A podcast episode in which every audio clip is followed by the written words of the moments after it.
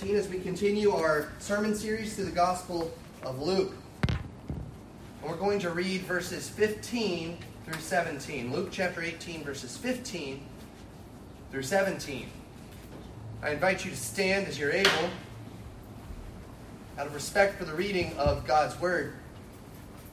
People of God, this is the holy Word of the Lord to you, His people.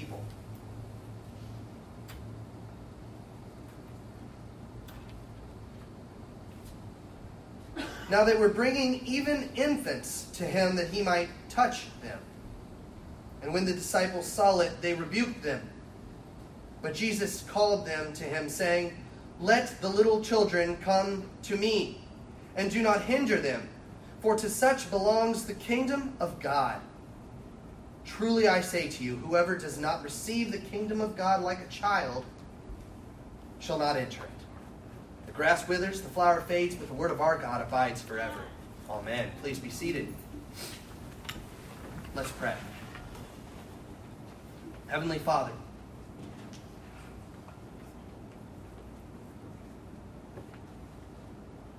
make us like little children, willing and able and desperate to hear your word. We pray that you would make that word clear even as it is preached this morning. Amen.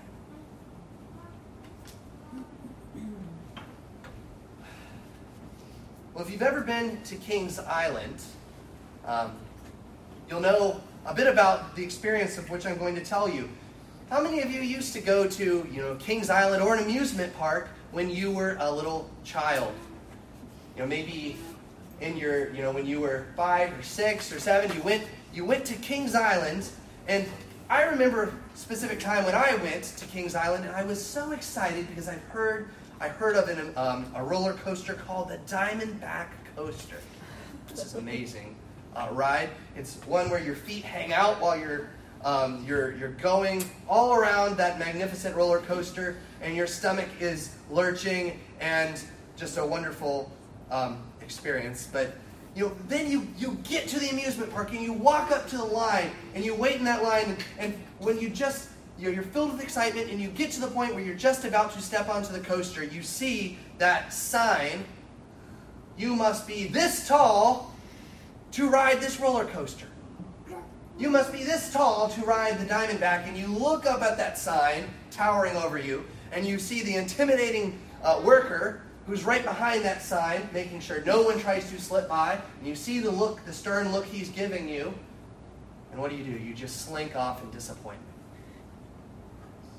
Isn't that just the worst? When you come with all that excitement and, and then you have to walk away in disappointment, cannot ride the Diamondback coaster. Well, in our passage this morning, something like that happens. Children are getting close to Jesus, they're drawing near. But the disciples are like those, those workers, those guys at the amusement park who stand in front of him with a sign You must be this tall to approach the Savior.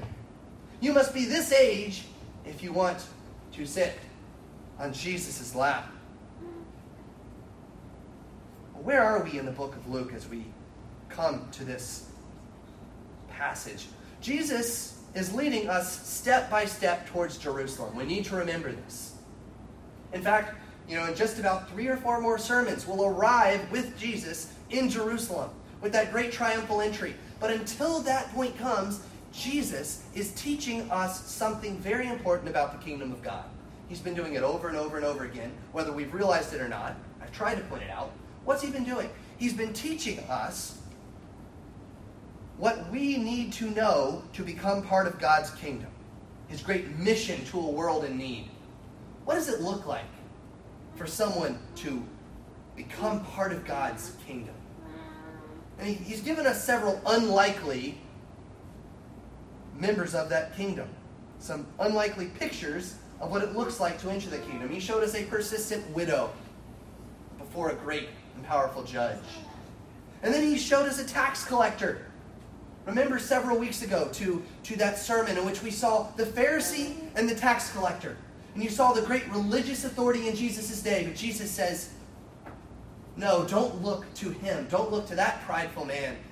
To see a citizen of my kingdom, look to the tax collector with his humility, with his penitence, and the prayer that he prays. And so, we come at last to a third representative of the kingdom, and it is the most unlikely place in which someone might look in Jesus' day. It's a group of children. Now, what could children teach us about the kingdom of God? What could they possibly offer as we, as we ask that question? What does it look like to become part of God's kingdom? And it turns out children have a great deal to teach us about God's kingdom. In fact, if we miss children, if we don't really look at them and understand them, then we overlook the key. The key to being part of God's kingdom. And so we're going to look at this in two points. We're going to look at um, welcoming the children from this passage, and then we're going to look at becoming children in this passage. Welcoming children, becoming children. Okay, so, so let's picture the scene. What is the scene like that unfolds for us in these two simple verses? Well, the scene begins with a world of adults. Picture the world of adults. It's a world of Pharisees and tax collectors, rich and poor, Jews and Gentiles, and people discussing matters of theology around Jesus. You know, big words being exchanged. And all around, uh, wherever Jesus is, there's commerce taking place and, and, and the movement and the shuffles of a world filled, full of grown ups. And it's, it's into that world that we hear the cry of a child. And then another. And then another. And Luke tells us that parents start to rush over to Jesus with their children. He says this is happening over and over and over again throughout Jesus' ministry. These interruptions into the, the, the grown up world of Jesus' day. The cries and, and, and the giggles of little children. And Jesus says, we're not just talking here about toddlers, we're talking about infants. Luke goes out of his way to say these are uh, the smallest of children, newborns, and, and even, uh, the word even includes children who are still in the womb. That's what we're talking about here. Yes, toddlers, but also infants and newborns and those in the womb. And what do we see happen right away? Well, we see the disciples doing what they do so often. They just mess it up. They get it wrong. They move in to stop the children. And so you see uh, them become like bouncers. You see the disciples become like, uh, like those workers at uh, Kings Island, you know, sweeping it. You must be this old if you want to get close to Jesus. Now, why would they do that? Well, in this culture, children were better seen and not heard. We see that a little bit today, but we especially, that was especially clear in ancient days. Children were considered better seen and not heard. Children were only appreciated for the usefulness to society. Well, much like today, abortions were extremely common. But they went, they went even beyond that, and um, something was extremely common. It was called infanticide, taking little infants and you know, perhaps a girl was born and they wanted a boy, they would, they would leave the little girl out in the wilderness to die. In the Roman society around the disciples, this isn't specifically the Jewish society, but in the Roman society, if you wanted to, uh, if you were a child, if you were to become part of a family, there had to be an official ceremony in which the father acknowledged you and said, Yeah, I'll take you in as my own. Even if you were a, a biological child, of that father. There had to be that recognition. Yeah, you're, you're, you're one of my children. And so, you know, in the, in the greater Roman society, but also in the Jewish society around Jesus, children were just not appreciated. In fact, the disciples see them coming and they say, now, you know, Jesus has to do the classic political thing and You know, have the have at least one uh, photo op with a baby, kissing the baby's forehead. Um, but after that, they're just a waste of his time. He's a busy man. He's got places to be, important people to talk to. And so they start to push the children away from Jesus and, and steer away these parents that are pressing in on the Savior. But look at the heart of Jesus for the little ones in this passage. Look at what he does. Look at how he welcomes them. We get, we get here a picture of the tender, loving, welcoming heart of Jesus. The first thing he does is he rebukes the disciples. He says, What? What do you think you're doing? You've got it all wrong. And then he brings those children close. He pulls them in. He prays for them. He lays hands on them. And Mark even goes out of his way to say he blesses those children. He blesses them. See, children aren't a waste of Jesus' time. They're exactly the kind of people that he wants to be spending time with.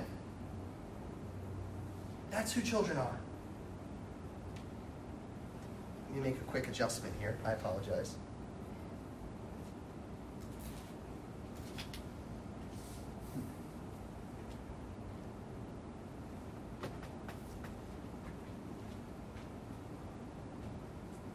Probably just not going to happen.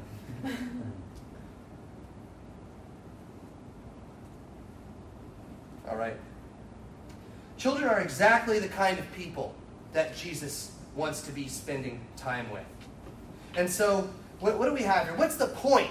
What's the point that Jesus is getting at? Receipt with, with him welcoming these little ones. The point is that children are part of the community that God is forming. Whatever else this passage says, it at least is saying this that God includes little children. Yes, even our little children in the reality of his kingdom. We're going to see how these, how these kids are an example of the kingdom. But don't miss this. They're not just an example, he's actually blessing those children, giving them the priestly blessing, welcoming them tangibly to, to sit with him, laying his hands upon them. This isn't the only place that we see in the scriptures where, where children are part of that community that God is forming. 2 Timothy 3:14. We hear Paul say, remind Timothy that from childhood, from infancy, he was acquainted with the sacred writings that were able to make him wise for salvation through faith in Christ Jesus. And then we hear in Ephesians 6:1, Paul says to our little ones, Children, obey your parents in the Lord. So the whole scriptures, from beginning to end, assume what Jesus is doing right here that children are part of that community, the kingdom that God is forming.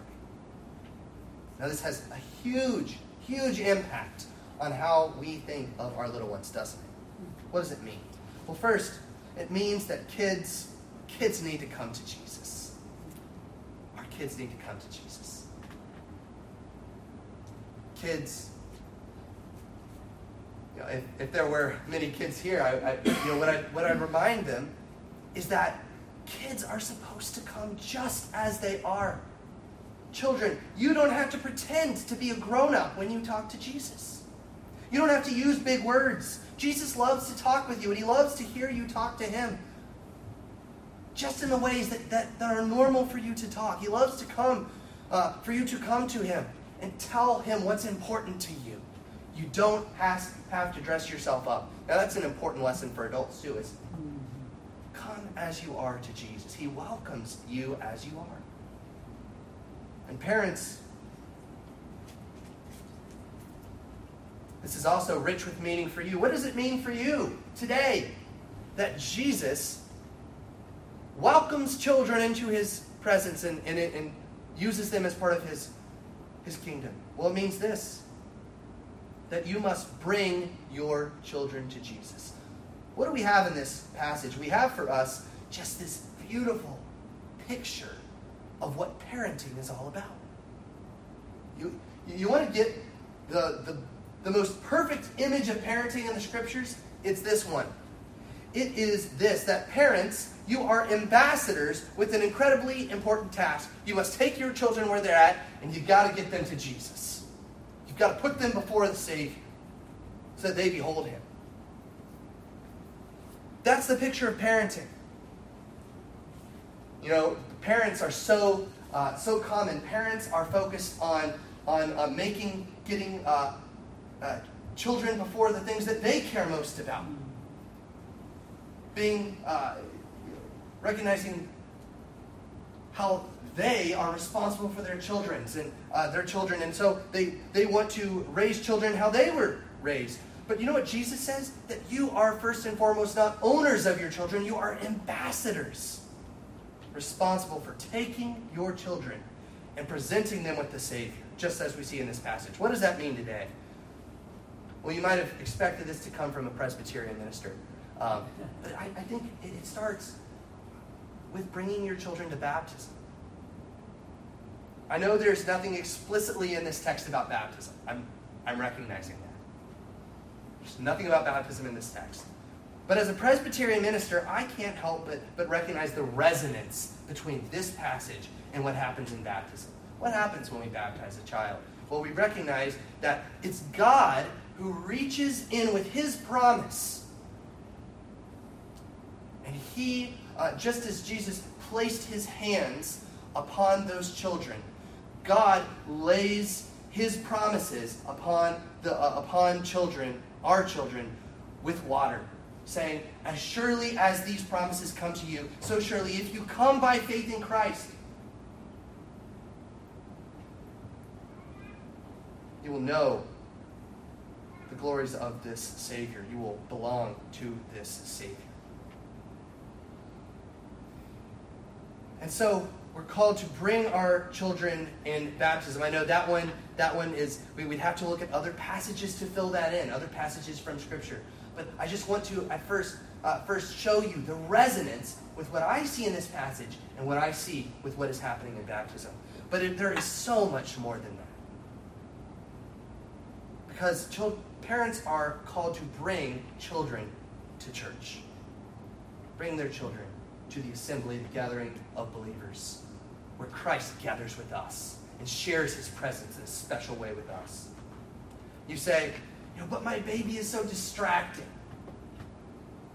But he, you know, my baby cries and, and, and gets, gets out of control. Well, you know, we recognize we've got a, nur- a nursery to help out with that, but, but I, I can assure you, um, I think many of us will agree with this, that parents are often way more worried about their children crying and, and what other people think than we are about their crying. Children belong in our service. They do. Children belong in church where, where Christ welcomes them and, and preaches words to them. If I'm not preaching sermons that, that can connect on some level with the child and bring the basic message of the text to the child, then I'm doing something wrong. And finally, parents must tell their children about Jesus. Teach them the good news.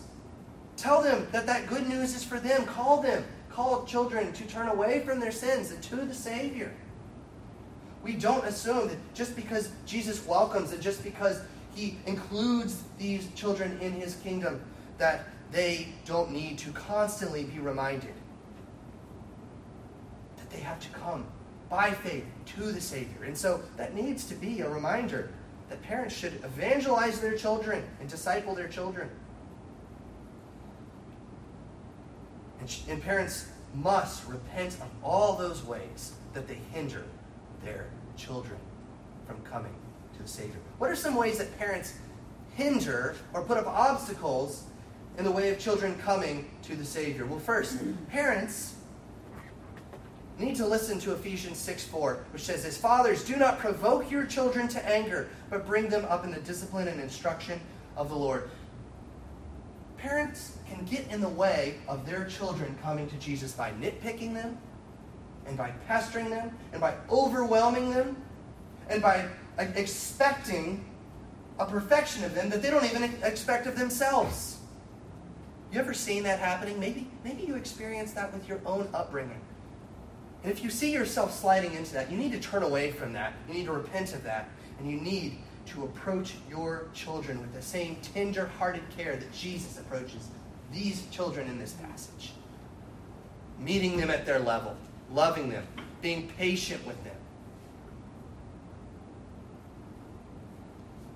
We hinder children from coming to Jesus when we neglect their growth in grace, when we don't take the time to pray with them, when we don't take time to read the scriptures and, and, and discipline them, and discipline them in such a way that shows them God's loving care and concern for their sin and their wayward hearts.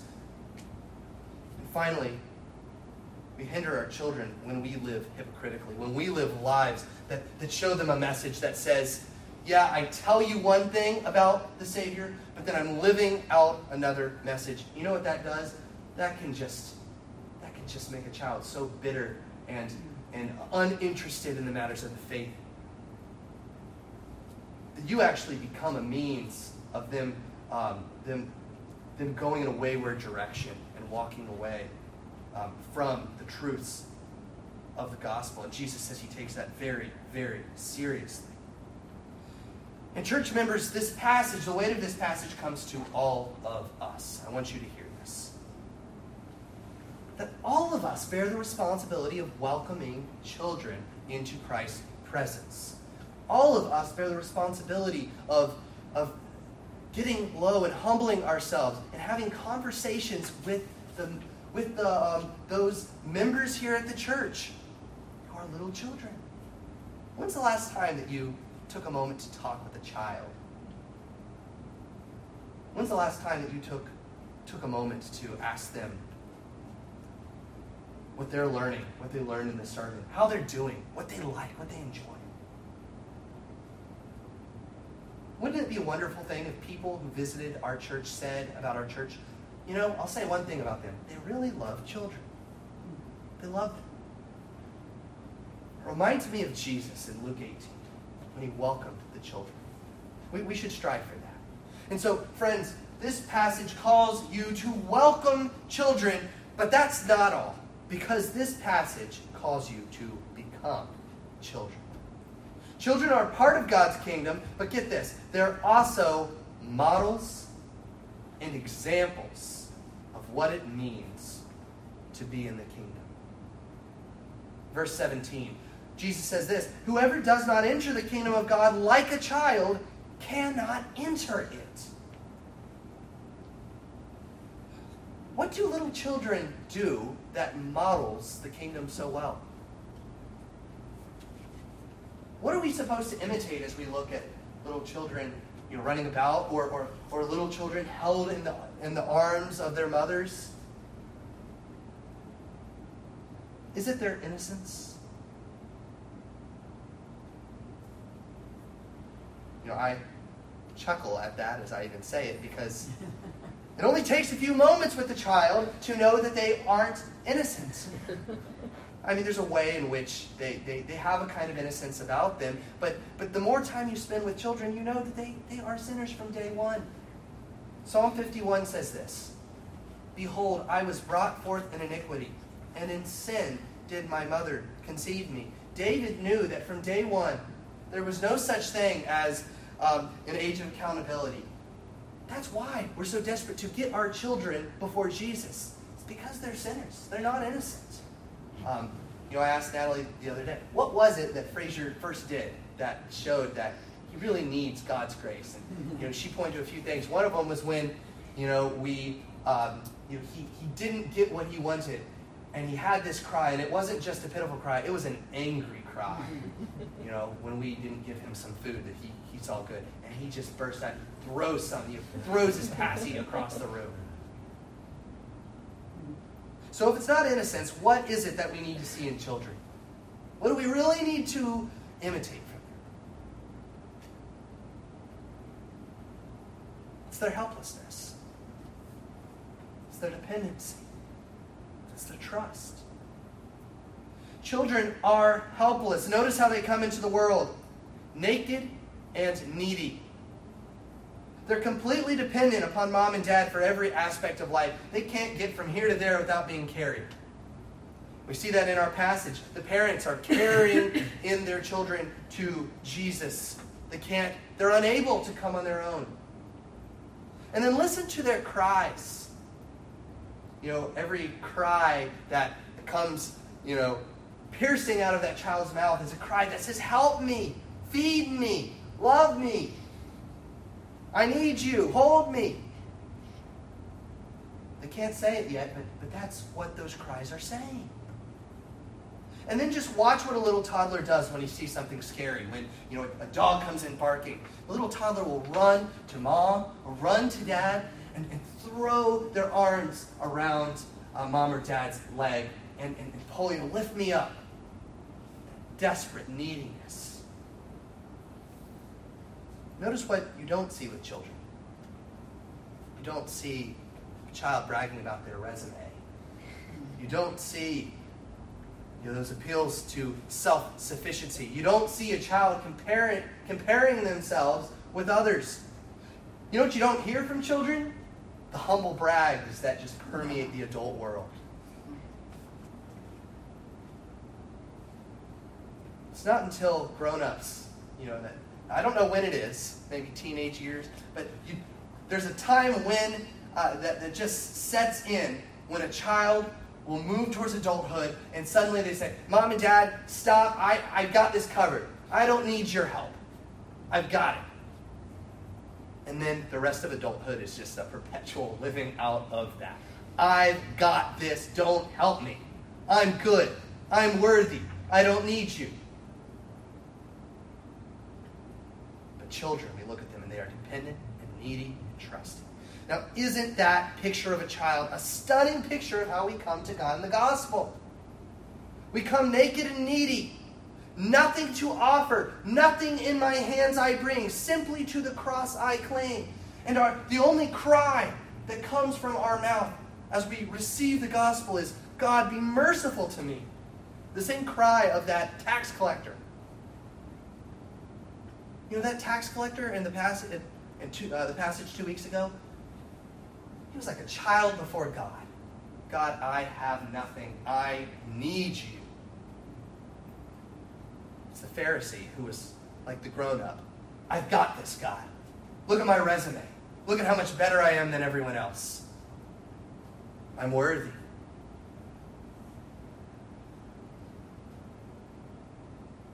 What's the cry of your heart? Have you made that childlike cry to God, God, I need you. I need you. I, I can't do anything without you. I can't come to Christ without you.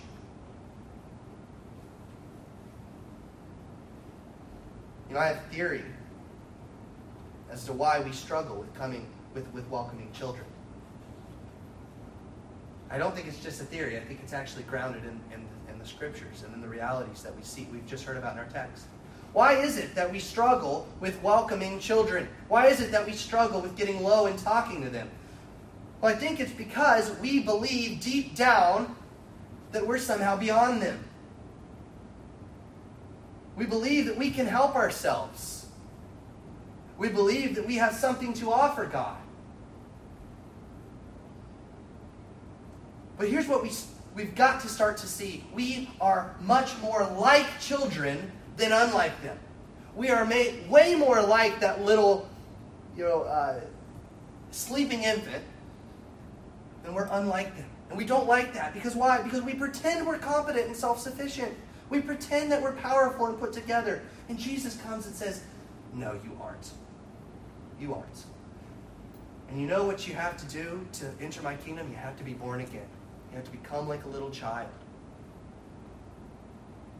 There is no growing up into the kingdom of God. There's only growing down, becoming like a child.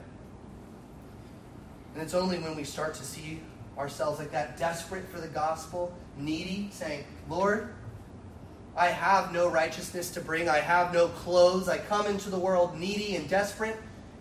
I need your righteousness, Christ. I need your work on the cross. When we say that, that we can really start to love our little ones and welcome them. Because we'll see in them a picture of us desperate, needy, but looking with wonder and awe and excitement and freshness with a God who lavishes us with his grace. A loving Father who feeds us by his very Let's go to him in prayer. Dear Father, give us that grace, that grace that we need. Show us our neediness. Make us like little children. And Lord, as you do that, help us to be a church that welcomes children and loves them. Thank you for the picture in this text of a Savior who did that and did that perfectly. We pray this all in Christ's name. Come to the time of the Lord's Supper.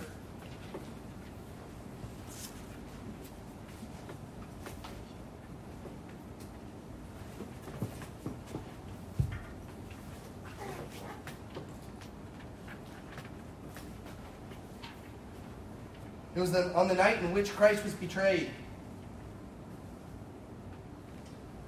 that he took bread. And when he had given thanks, he broke it and said, This is my body, which is for you. Do this in remembrance of me. And in the same way, he also took the cup after supper, and he said, This cup is the new covenant in my blood. Do this as often as you drink it in remembrance of me. What we have in this supper before us is a picture of what it looks like to become children in the kingdom of God, coming needy and desperate and saying, God, feed me by your grace. We have before us a picture and a pledge of what Christ Jesus did on the cross. He broke his body, he poured out his blood so that you and I can come to the table. Children